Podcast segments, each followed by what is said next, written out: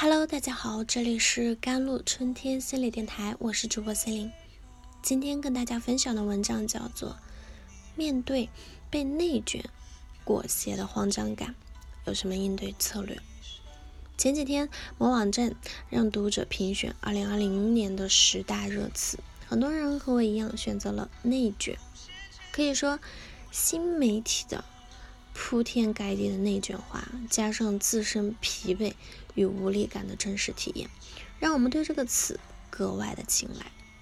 甚至某种程度上说，内卷已经快和当年的女权、PUA、原生家庭一样，成为标签化的词汇啊。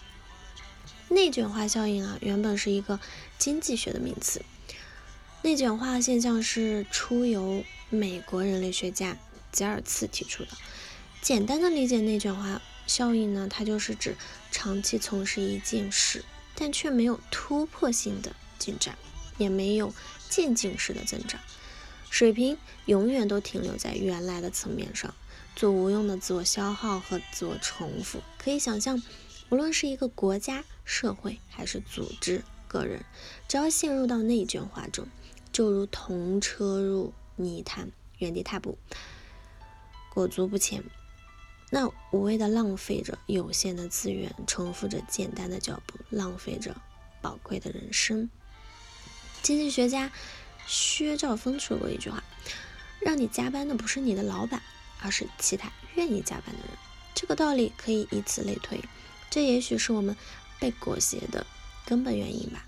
而面对被裹挟的慌张感，我们需要思考两个问题啊：第一，我是否有选择权？第二，如果竞争是否真实存在，我有什么应对策略？不管是战，不管是战斗还是逃跑啊，多数人的反应都是自动化的，很少有人意识到一个问题：我对于生活是否有选择权？的确，每个人都是历史浪潮中的微尘，但对于个体自己来说，我们却时刻掌握着自主选择的权利。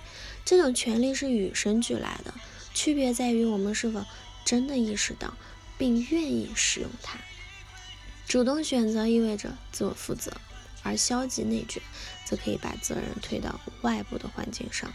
这两者深刻的区别，决定了很多人宁愿选择后者。除此之外，面对问题缺少应对策略，也是内卷情绪产生的重要原因。信心不是无缘无故产生的。只有当我们具有行之有效的应对方法时，信心才会滋生。所以，面对社会性的焦虑，作为个体的我们能有什么办法呢？第一，认知迭代。比如，当我们意识到自己的内卷化情绪来自于缺少应对方法时，我们就可以清晰自己的目标，为自己明确规划解决路径，自然这种情绪也就消散了。潜意识意识化是心理治疗的核心，也是一个人觉醒的标志。第二，寻找意义。很多人被焦虑打败，无法完成沉浸式的持续努力，是因为他们内心当中不笃信自己的努力是否有会有回报。当把注意力集中在短期回报上时，我们就很难产生富有的成果的努力。所以，真正的成功不会来自于。短期奖励，而来自于坚定信念带来的长期付出。很多人会觉得这很难，因为你问他想要什么、最想做什么、理想是什么的时候，他们大多数答不上来。眼前只有两个字在飘动：赚钱。但是赚钱能解决自己什么核心需要呢？他们没有思考过。所以即使他们做梦都想赚钱，但还是赚不到钱，因为对于赚钱的意义。他们仍然没有思考清楚，价值的意义在于主动性。如果赚钱的目的是解决我当下的困境，那这种动力就还远远不够，因为它带着被动感。但如果赚钱的目的是清晰自己要填补内心的安全需要和价值需要，那他的动力就会更强。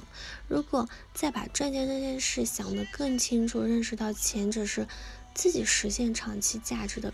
必然副产品，那么经常就会带来较少的焦虑啊，即使在没钱的情况下。第三，改变方向。很多人都会说选择大于努力，这句话彰显了方向的意义。如果在一个没有成长成长空间的方向持续做功，那么显然在做无用功了。做工越多，损失越大。很多人用战略上的勤奋掩盖战略上的懒惰，其实就是在做类似的内卷行动。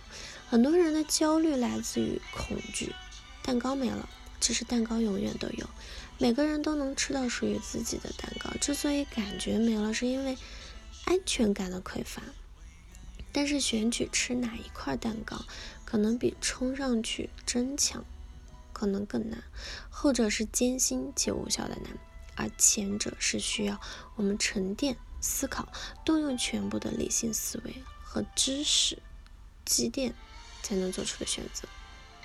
好了，以上就是今天的节目内容了。咨询请加我的手机微信号：幺三八二二七幺八九九五，我是 C 琳。我们下期节目再见。